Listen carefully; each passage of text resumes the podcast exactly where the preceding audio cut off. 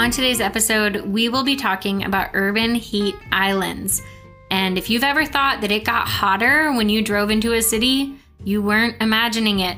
Learn more on today's episode.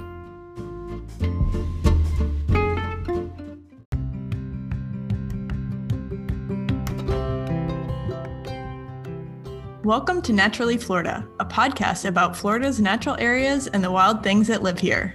I'm Lara Milligan. And I'm Shannon Carnevale. This podcast is brought to you by UF IFAS Extension in Polk and Pinellas counties.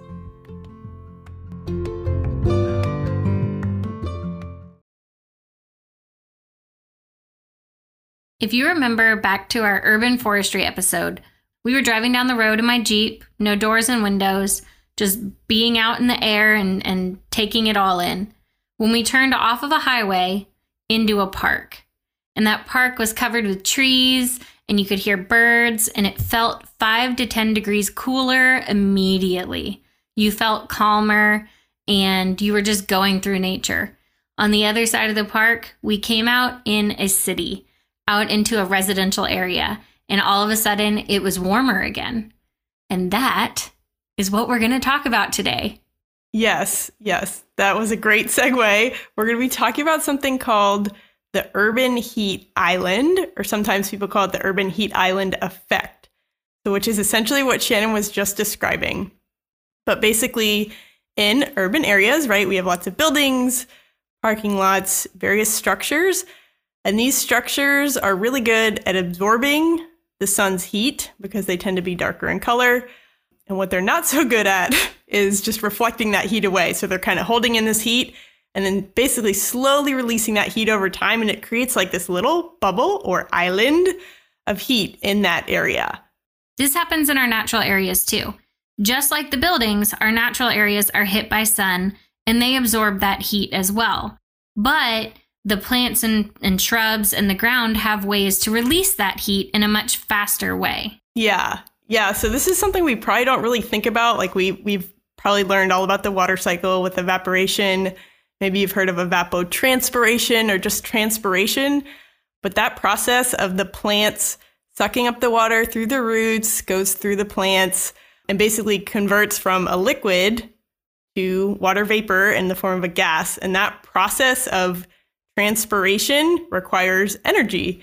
And so through that process, it actually cools the air around it because it takes, it's using solar energy to complete that process. And so it's. It's almost like the trees are sweating, right? Yes, yes, that's exactly a, a great, great analogy. So, yeah, the point being that buildings do not have the capability to cool themselves off like our trees and plants and natural areas do. And the result of that is warmer temperatures in these cities and developed and urban areas. And when we talk about urban heat islands, sometimes there there's kind of two aspects that we talk about. One is the impact of to surface temperatures of the man-made materials that we have in our cities, and then also the resulting changes in the temperature in the air in those areas. So there's been all sorts of different studies looking at changes in temperature, but right, we live in Florida, it gets really hot in the summertime. There was one study that looked at just conventional roofing material. And when the temperature, the outside air temperature was 91 degrees, the roofing material could reach as high as 60 degrees warmer than the air temperature. Yeah. So that's obviously we're talking about, again, the surface temperature, but that is hot. I mean, right? I'm never envious of the people on the roof No. doing roof, roof work in the summer. That's really hot. So obviously, right, we're, that those surfaces are getting really hot, and that heat eventually has to go somewhere. So it's going to be released slowly over time, and that is what we refer to kind of these atmospheric heat islands.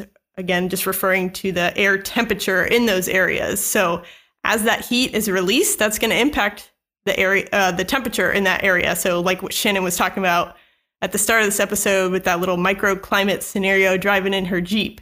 That is what we're feeling basically is these buildings releasing this the sun's energy that they have absorbed throughout the day. Right, when we drive over into those more developed areas. Yeah.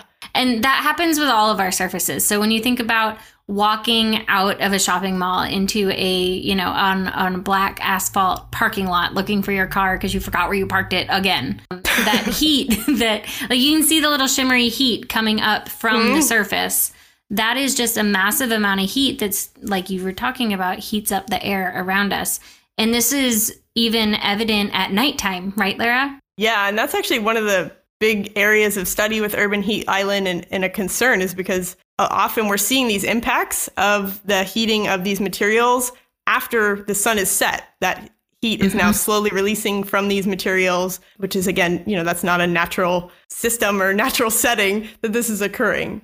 Right. And that's something that anyone who's listening to this podcast can go out and see for themselves. So on a cool winter's, you know, relatively cool, it's Florida. But on a cool winter's morning or right after sunset, when the road is still releasing that heat, that's where you're likely to see things like snakes if you're out in an area that has a lot of habitat for those snakes. So um, it's a good way for wildlife biologists to do some of their sampling in areas that are easy to access because the snakes are trying to warm up in those winter nights and they'll go to the road and absorb that heat direct from our nice little man-made roads. Yeah, and that's actually it's a good point too and kind of like a word of caution if you live in anywhere that has a lot of natural areas because like I'm stationed at a preserve and we often do unfortunately see a lot more roadkill especially with snakes in the wintertime because yes. they are out there seeking the warmth from the roadways and you know people just aren't always paying attention. So that's my little I guess, word of caution or just be yeah. beware for that and be on the lookout. Yeah, we also see things, you know, that are bigger that cause bigger problems for cars, like alligators might be attracted mm-hmm. to the roads as well, especially in some rural areas like oh, you know, like where where I live. So that is something to keep an eye out for. That's a great point, Lara. But these warmer nights that happen in our our more built areas, these have implications for a lot of our ecosystems, right? Yeah, yeah. And really, I mean, there's a variety of aspects of impacts when it comes to urban heat islands. So I already talked about the impacts with surface temperatures, but in terms of air temperature, urban heat islands can increase the air temperature by one to seven degrees during the day and as much as two to five at night which again, I guess, you know, doesn't seem like that much, but really over time, if that's, you know, kind of persistently what we're seeing, there are impacts to that. Yeah. One of the impacts we're seeing is an increased use in air conditioning in these areas, mm-hmm. which of course for us means more money out of our pockets, but it yes. also results in increased emissions, right, from whatever source we are getting to power our air conditioning. Yeah. And a lot of people don't think about how much that added warmth might affect them and their you know their day-to-day lifestyle either so when we're talking about say four degrees difference at night i mean that could be the difference between wanting to sit around with family outside or not and if we're not getting as much of the colder weather we used to see when there was less of that built surface environment then we're talking about things like are the mosquitoes like more because it's warmer? Are there other pest species we're not thrilled about because it's warmer? Because right. we're not talking about those seasonal cold snaps. We're talking about just continuous, always going to be three to five, you know, what'd you say, two to five degrees warmer every night. Yeah.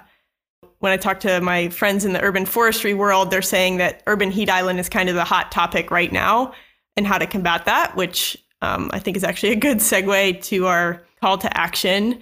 Yes. For this episode. We've got lots of good stuff for you guys this episode. The first one, though, is kind of an obvious one, at least to me, which would be plant a tree. Or several. or more than one. Yeah. so in Florida, Florida Arbor Day is celebrated on the third Friday in January every year. And then there's National Arbor Day in April. So those are two good reminders to plant a tree if this episode doesn't remind you enough. But there's lots of ecosystem services or benefits that trees provide aside from combating this urban heat island, which again we mm-hmm. talked about in our urban forestry episode. If you're going to plant a tree, there's a lot of homework that we encourage you to do. Yes. But in terms of combating the heating element with cities in the urban heat island, it's best to plant a tree where it's going to provide shade on any sides of your house that are facing the east or west. So you want to plant a tree that's going to cast shade on those sides of the building because those are going to be more exposed to the sun throughout the year. And if you're planting a deciduous tree, you can either do east west or south side of your building because then it'll provide shade in the summertime and then they'll lose their leaves ta-da, in the winter and let your house heat up a little bit from the sun and combat the heating costs associated with that. Lara mentioned that there's a lot to think about when you're going to plant a tree, and that's true of planting a tree in a residential area or in a park or any city property like a right of way. If you're looking for somewhere to get that information, Lara and I both highly recommend reaching out to your local extension office. Obviously, we're a little biased because we work there, but our master gardener volunteers and our horticulture agents can recommend a fantastic tree for your yard or a park near you if you're working with your local city or town. And so they will help you pick a species appropriate for your area and your climate or rather your hardiness zone, which gets back into that winter stuff. Or they can also help you pick something that's just a good size recommendation for your yard. If you don't have space for a huge overstory tree like a sycamore, you probably do have space for something like a crepe myrtle or a small birch tree or something of that nature. So reach out mm-hmm. to your extension office if you need any help with where to plant your tree in your yard, how to plant a tree in your yard, or which tree to plant in your yard. Yeah, for sure. And it definitely depends on what your goals are. And again, they can help you sort through all of that. But we tend to stress native trees and native plants just in general for the lower maintenance. They're adapted to thrive and survive here better than some of our non native. But again, we're trying to get at also reducing carbon emissions. So anytime there's less maintenance, that's better.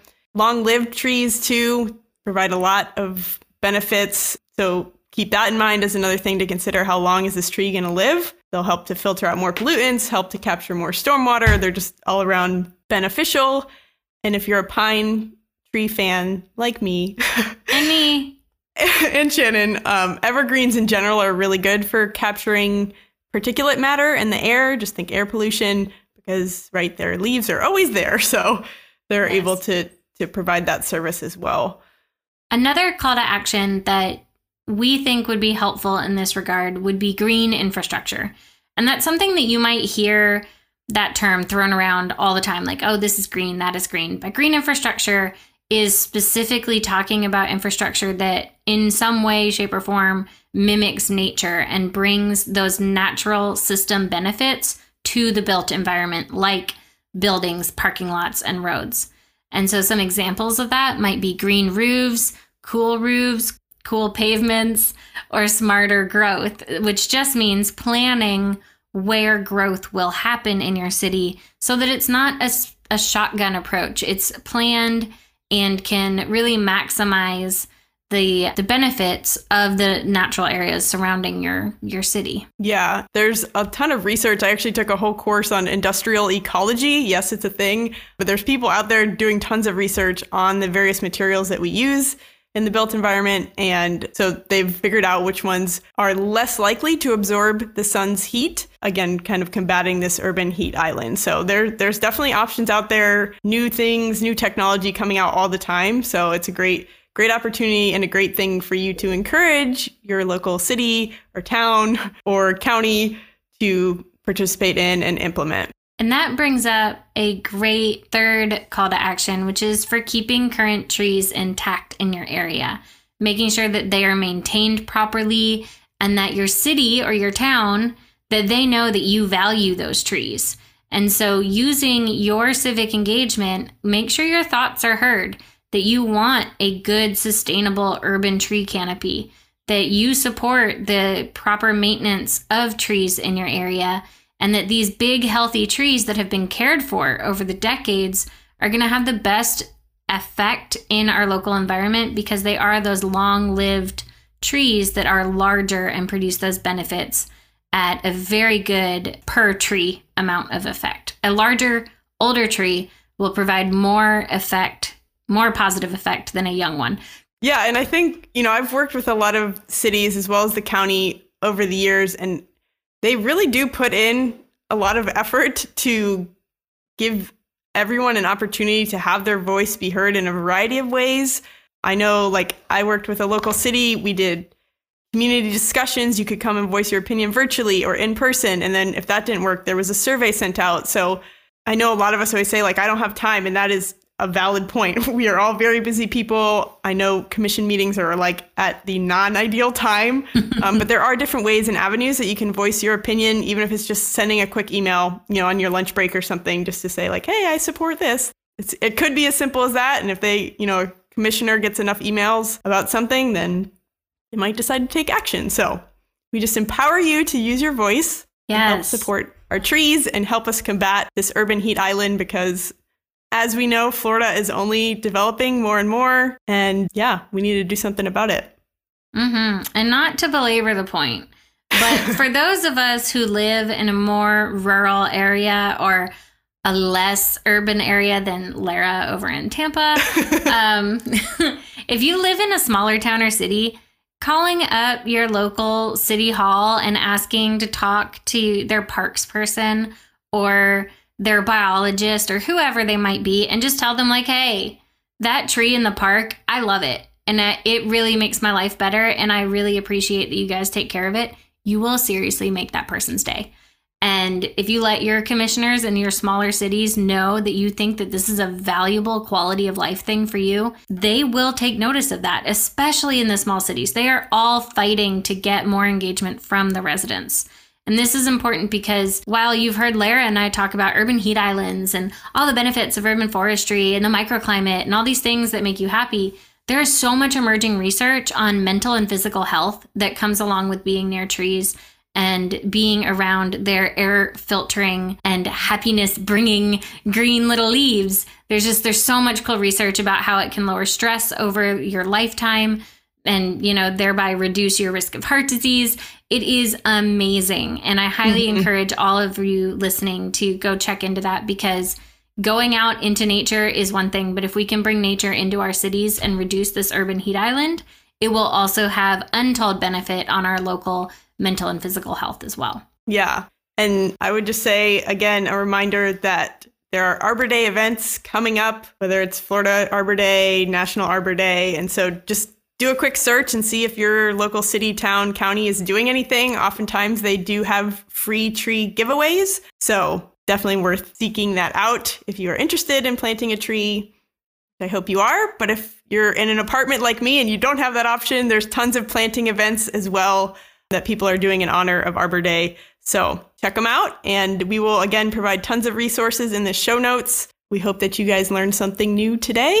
And we look forward to talking to you next time.